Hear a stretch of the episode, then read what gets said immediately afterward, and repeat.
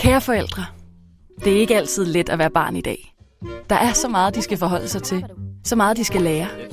Og mange ting skal de faktisk lære selv, erfare selv, i samspillet med andre børn og voksne. Andre rollemodeller end mor og far.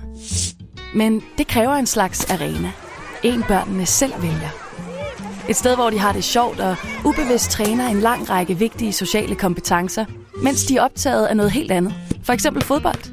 Ja, eller roning, tennis, ishockey, motorsport, ridning. Der er masser af muligheder. Bare noget sport. Idræt.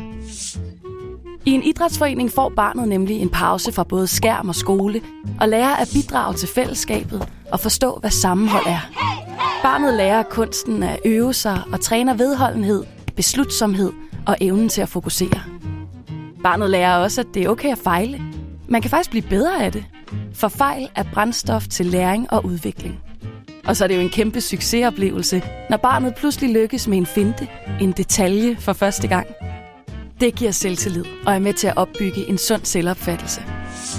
Selvfølgelig oplever børn både at vinde og tabe, og det skal de også, for det ruster dem til at håndtere medgang og modgang. Idræt og bevægelse udvikler børns motorik, og det styrker den kognitive indlæring, så de bliver bedre til at lære nye ting i skolen. Alt i alt lærer børn gennem idræt sig selv bedre at kende, fysisk og mentalt. De lærer at mærke, hvem de er, og at stå på egne ben. Bare ved at dyrke idræt i en idrætsforening.